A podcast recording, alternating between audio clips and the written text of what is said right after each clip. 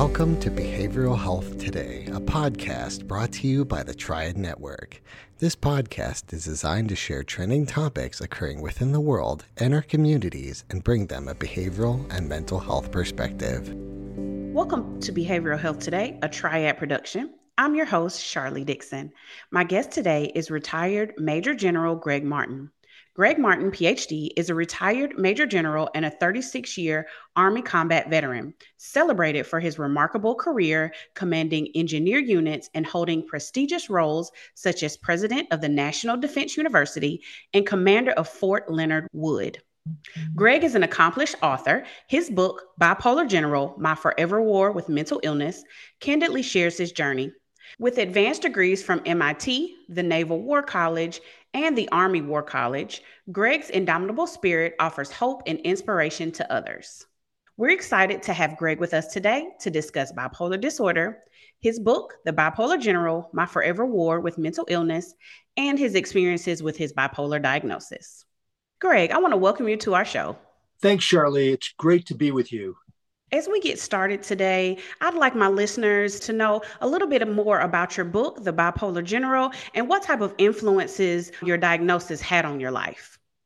Well, I went through a hellacious, terrible, life threatening experience. And I figured, well, there's no sense keeping this to myself because it can help a lot of other people. If I share it and I'm totally honest about what happened and you know share my lessons learned it could help people it could save lives could promote recovery could help stop the stigma so i felt really it was like an obligation sort of a duty to do it Awesome, awesome. Setting the foundation for our listeners today, can you give us your definition of bipolar disorder and what the experiences were like for you? Sure. So bipolar disorder it falls under the category of mood disorders. And what it specifically what it means is that your brain has bipolar illness, which is an actual illness or disease inside the cells and the wiring of the brain. And it means that the brain on its own will decide, okay, I'm going to go up into mania and it starts to produce and distribute excessive amounts of powerful natural chemicals like dopamine, endorphins, and others. And so when those chemicals start getting produced and distributed in the brain, it drives a person, their mood up, up, up into mania. Then the brain decides, and again, this isn't necessarily has anything to do with the will of the person. It says, okay, enough mania, I'm going to go into depression it starts underproducing those same powerful chemicals. And so the, the production and distribution goes way, way down, which then drives the person into depression. Now, it's not all mania and depression. There are plenty of periods of, you know, quote, normalcy where the brain is neither up nor down. So it's kind of a cyclical thing that goes up down and then on an even steady keel for a while. So that's that's really what bipolar disorder is. And my particular diagnosis was bipolar disorder type 1, which means it's a combination of real mania and depression. Whereas bipolar disorder type 2 is mostly depression with some low level below the threshold of, of, of actual mania. Got you. I appreciate that while this is a diagnosis that you have, that you've seem like you've done a lot of research to really figure out what it is, what you have, and, and what it looks like maybe in yourself and in other people.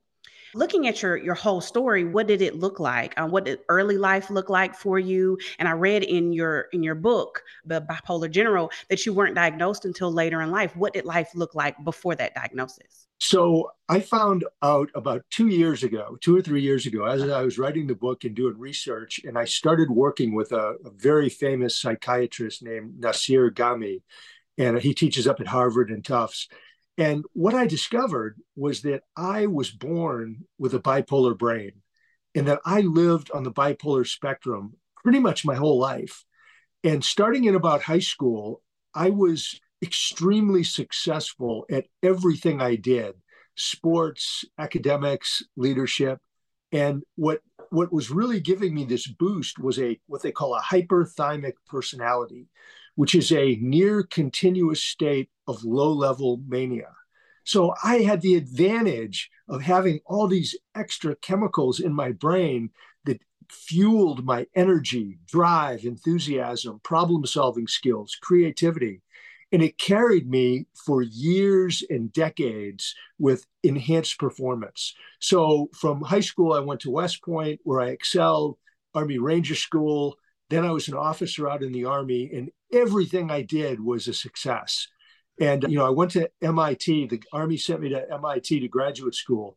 And they said, okay, Martin, your mission is to get one master's degree in engineering.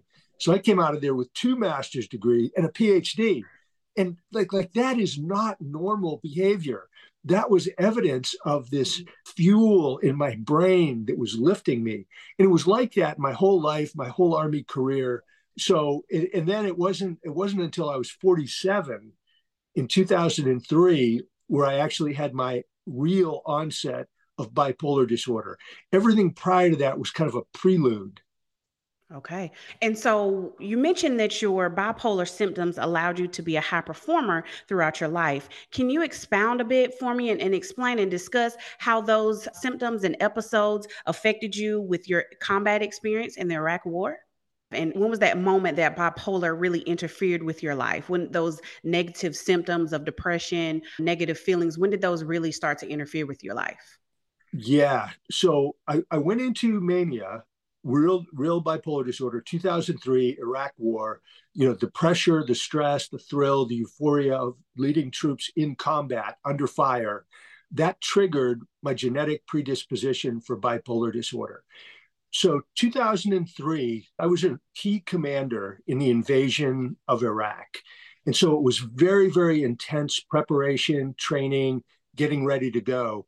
Meanwhile, while we were in Kuwait, we actually got attacked with Scud missiles. And so when we attacked across the Kuwait Iraq border, once we rolled into the, a, a new country, I felt this weight lifted off of my shoulders, you know. So all the training was behind us. And now we were on the move, attacking into Iraq. And I felt literally like Superman. I felt fearless. My energy levels went through the roof. I didn't need sleep. My mind was operating like a high speed computer. I could look across the battlefield and could anticipate and rapidly solve complex, unexpected problems before anybody else even knew there was a problem to solve. And I was doing this, making life and death decisions under fire on the battlefield.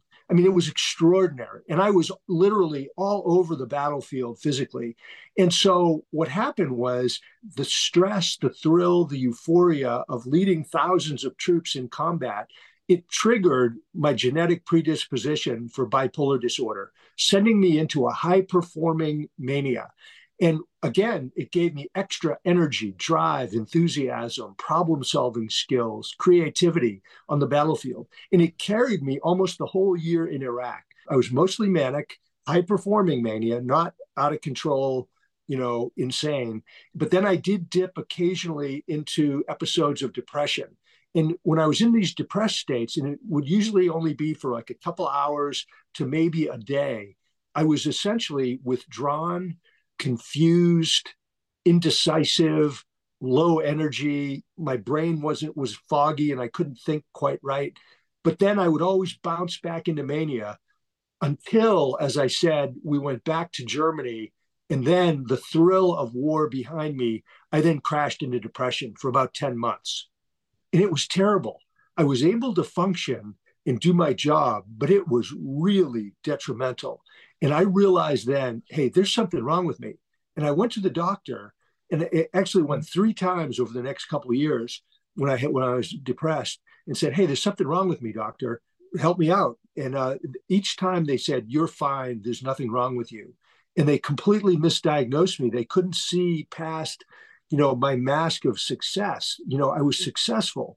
And they couldn't see through that to the fact that I had a sick brain.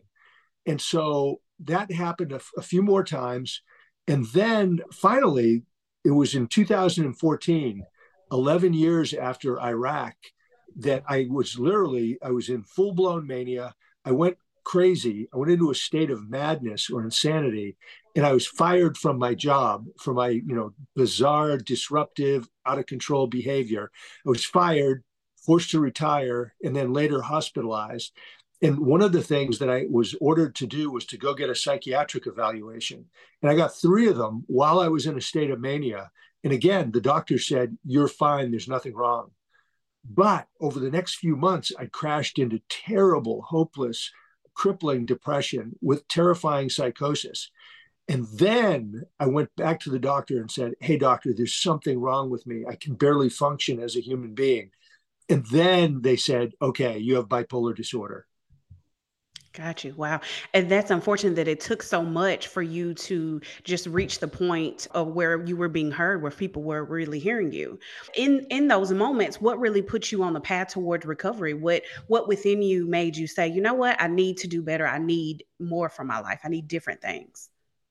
I would say it was a period of about two years. So in November of 2014, when I went into the doctor, severe depression, and I got the diagnosis, I would say getting the correct diagnosis was really step one. Because before that, I didn't know what was wrong with me. I had no idea. I knew something was wrong, but I didn't know what. And so getting the diagnosis gave me a face, a target, something I could really focus on. But I went from bad to worse. The medications didn't work. I, I continued to go downhill. I lived in bipolar hell for about two years where I could hardly function all I wanted to do was to die. I had terrible delusions and hallucinations about my own death, which I'd be happy to talk about. I was hospitalized. I, I think the hospitalization was the second big thing that helped me. It because what happened with hospitalization was it was like I stopped going down. I stopped getting worse. And I, I reached a stable plateau for a while. And then the third thing that really helped me was they got the right medications. So after two years of the wrong medication, they got the right meds. And so once I got on the right medication, then I stabilized. Then I started feeling like my own self, had energy again, had interest, wanted to be alive, and had hope that I could recover. So those were the three things diagnosis, hospitalization, correct meds. And then with the correct meds, then I started my journey of recovery. And that was seven and a half years ago. And I call it a journey of recovery because the, it's not like, you know, you flip a switch and you're recovered. It doesn't work that way. It's it's a continuous journey where you have to manage the illness mm-hmm. and beware of relapse and setbacks. So then I developed a really healthy lifestyle. We moved to Florida for the sunshine and the warmth. And then it was healthy living, diet, exercise, low stress, plenty of sleep. Then it was the five P's, you know, purpose. I had to come up with my purpose for living, which I did. It's sharing my bipolar story to help stop the stigma, promote recovery, and save lives. Then I had to get a network of friends, happy, energetic, fun people to be with.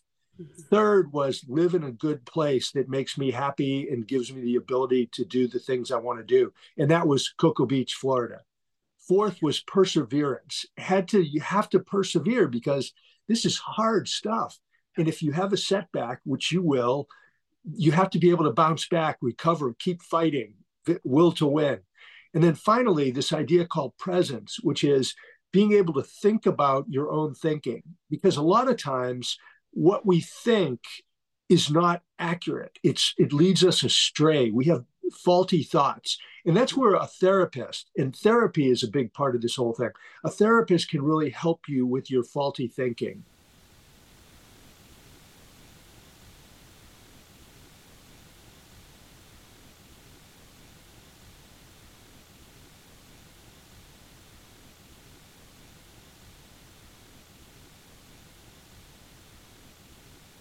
Right. A few times you you've actually mentioned the stigma of having a mental illness. Can you kind of dig deeper a little bit for that for me? So as you're going through your journey, what kind of stigmas have you battled? What does that feel like for you? Well, stigma is the faulty belief that mental illness and bipolar disorder are the fault of the person who has the disease. So people they blame the sick person and they say, oh, it's because you have lack of willpower, lack of character. You're not trying hard enough. You're weak. And that's totally based on ignorance because we know scientifically that mental illness and other brain conditions are just as physically real as diabetes, cancer, heart disease. And so, you know, there's no stigma, you know, against people with those conditions. And so neither should there be against somebody who has bipolar disorder or some other mental illness. And so with me, I know the stigma was there. And I know there were people who thought, hey, Martin has just kind of lost it. He's weak. He's not tough enough. But I, I dismissed them because I knew it's not true. And plus, I mean, my whole life, you know, West Point, Army Ranger School, you know, all this hard Army stuff, leading thousands of troops in combat. I knew beyond a shadow of a doubt that it had nothing to do with, you know, being weak or having, you know, low character. The stigma never affected me. We'll be right back after word from our sponsor. Nearly 9 in 10 registered voters believe the nation faces a mental health crisis, according to a new USA Today Suffolk University poll. Americans are more concerned than ever about their mental health. Mental Health First Aid provides the resources and training to identify, understand, and respond to signs of mental health and substance use challenges. It provides the confidence and skills needed to offer life saving assistance, and it provides peace of mind.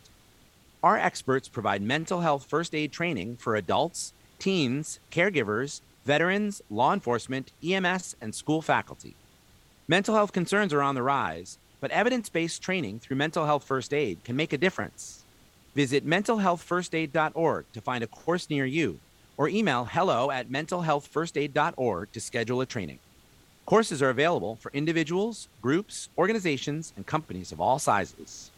Visit mentalhealthfirstaid.org and make a difference in your community.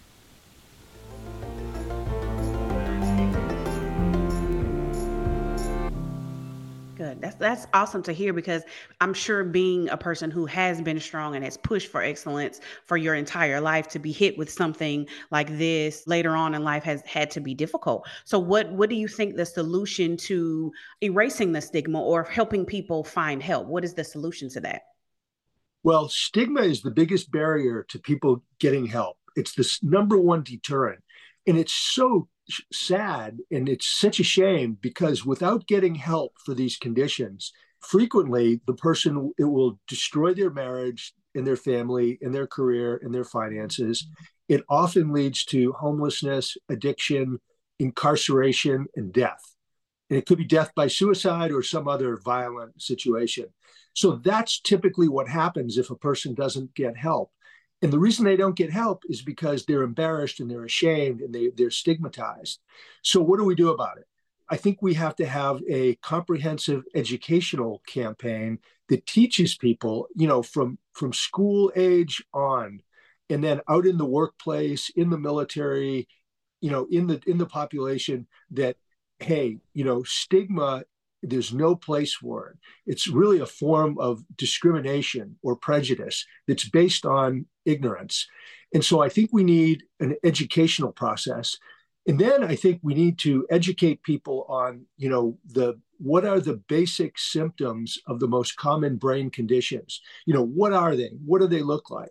So that people can see either in themselves or in their family member or you know, a friend or a neighbor or a work colleague, they can say, hey, look, I'm seeing some troubling signs in you.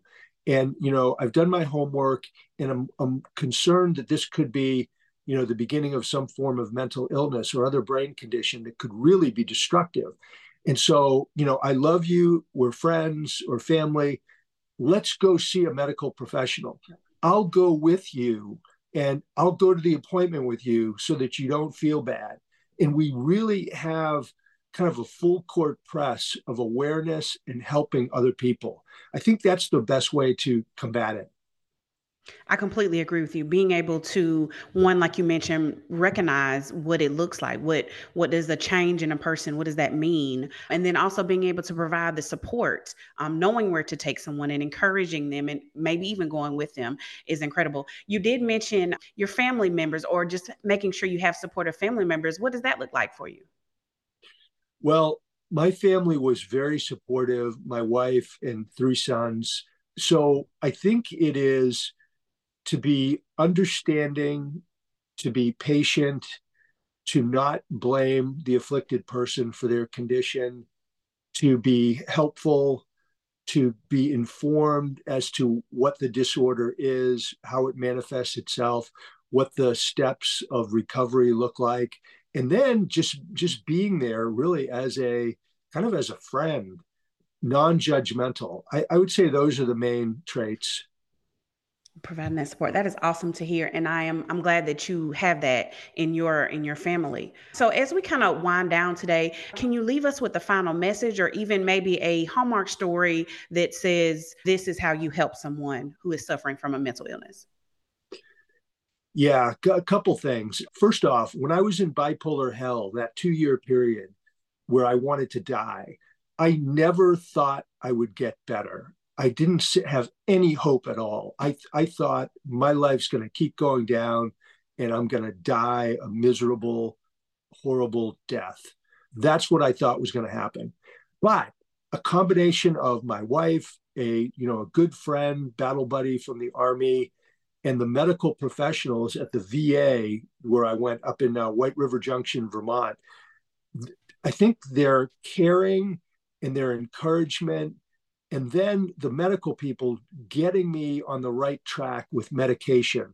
And then i started feeling good. Once i got on the right meds i felt good. I felt myself improving. And i said man there is hope. I can get better. You know this is a journey that i can do.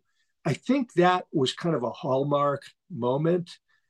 And then as far as helping others and really making a difference when i got down to florida i said i need a purpose. I need a mission and I came up with the one which was sharing my bipolar story to help stop the stigma, promote recovery, save lives. So I started sharing my story, started telling my story, Rotary clubs, church groups, retreats, you know, nothing really big, just little groups. Then I st- said, okay, I'm going to write down the essence of my talk. And I, I said, I'm going to get it published in a local paper. And then I got a, a regional paper. Mm-hmm. Then I got a magazine. And then before you knew it, I was giving talks, I mean, podcasts, talks to big conventions, keynote speaker at medical conventions, getting published in Psychology Today, Psychiatric Times, big military magazines. And before you know it, I had 25 published articles, probably close to 100 talks, interviews, podcasts. And then I wrote the book. And, you know, the book has been like a blockbuster. It was rated as a number one bestseller. It's being translated into Chinese and Portuguese down in Brazil. It's being just gobbled up by the medical profession. It's being used to teach med school classes. You know, I've been asked to speak at grand rounds, big conferences with a thousand people or more, military commands, veterans groups, Fortune 500 companies. And so the feedback from the speaking and the writing in the book has been incredibly positive. People are saying, hey, this is a life saving material. It's inspirational, it's frightening, and it's terrifying, but it's going to help save lives and it's going to educate people on how to deal with serious mental illness, how to recover, and how to live a healthy, happy, purposeful life. Awesome. And and I will concur with that. I've read about half of your book in the last week. Uh, it's very hard for me to put down. I'm reading it on Kindle right now. And one of the things that I will say is that I've been in the mental health profession for over a decade, but to hear your story, the way that you tell it, it's almost been um, life changing for me to be able to hear the story from someone who has been before the diagnosis, in the middle of the diagnosis, and now on the other side of it. So thank you for sharing your story in the form of your books. I've, you know, scanned some of your articles and they have all been really life changing to me. So thank you for that. So I mentioned that the book, The Bipolar General, My Forever War with Mental Illness, is available on Kindle, but where else can folks learn about it? Where can they find the book, the rest of your work? Where can we find you? So the book is available in written, Kindle, and audiobook wherever books are sold. The two biggest sellers of books are Amazon, and you know it's really quick and easy to order off Amazon, and Barnes and Noble. So those are probably the two biggest booksellers. The other thing I would just highlight is my website, which is www.bipolargeneral.com. And when you go to the website, so it's bipolargeneral.com, the landing page has very good links to Amazon, Barnes and Noble, so you can you can order right off of those. So th- that's where you can get resources about me and uh, on me. I will say there's another there's a company and you can go that's actually got tremendous resources on resilience and mental health. The website is grithope.com. A lot of good information. Another one is called biaffect.com, B I A F F E C T.com. That's at University of Illinois. Speaking of which, the other thing about the book is a number of med school professors have told me they said it's the best book they've ever read on not just bipolar disorder, but on mental illness in general. Mm-hmm. The encouragement has been incredible. Well, and and I will. I mean, I'm not a medical professional that in that way, but I will definitely agree. Again, I've not read. I've read lots of, of books that people have, you know, just written about their personal experiences, and this is one of the few that kind of took you through the full journey um, and inspires hope at the same time. So, thank you again for sharing um, your story with us today. Is there any final message you'd like to leave for our listeners? Yes, I would tell you be a good family member, friend, and colleague, and you know, check yourself for possible mental health disorders, and then check your buddies, your family members, your friends. And if you see something concerning, be candid, don't sugarcoat it. Talk to them out of love and respect and caring. Say, hey, I am really concerned. And get them into, you know, a, a medical professional and then remember, you, you, know, once you get a diagnosis, it's not a quick snap your fingers. Sometimes it took it took me 11 years from onset to diagnosis, and then it took two years from uh, diagnosis to getting the right medications. So this stuff takes time because the brain is so complex. There's not it's not a quick snap your fingers and, and you're done, like a broken leg or something. And then, you know, remember perseverance keep battling, keep fighting, don't give up. And there's always, always hope. And if you're the one who has the affliction, remember there's always hope. And if you're the one who's helping someone, remember to continue to encourage them and give hope, infuse hope and you know caring so that they they can feel hope and they can get better. I couldn't have said it better myself. Major General Martin, I really appreciate you speaking with us today. It's been a great chat. Thank you, Sharlee. It's been my pleasure.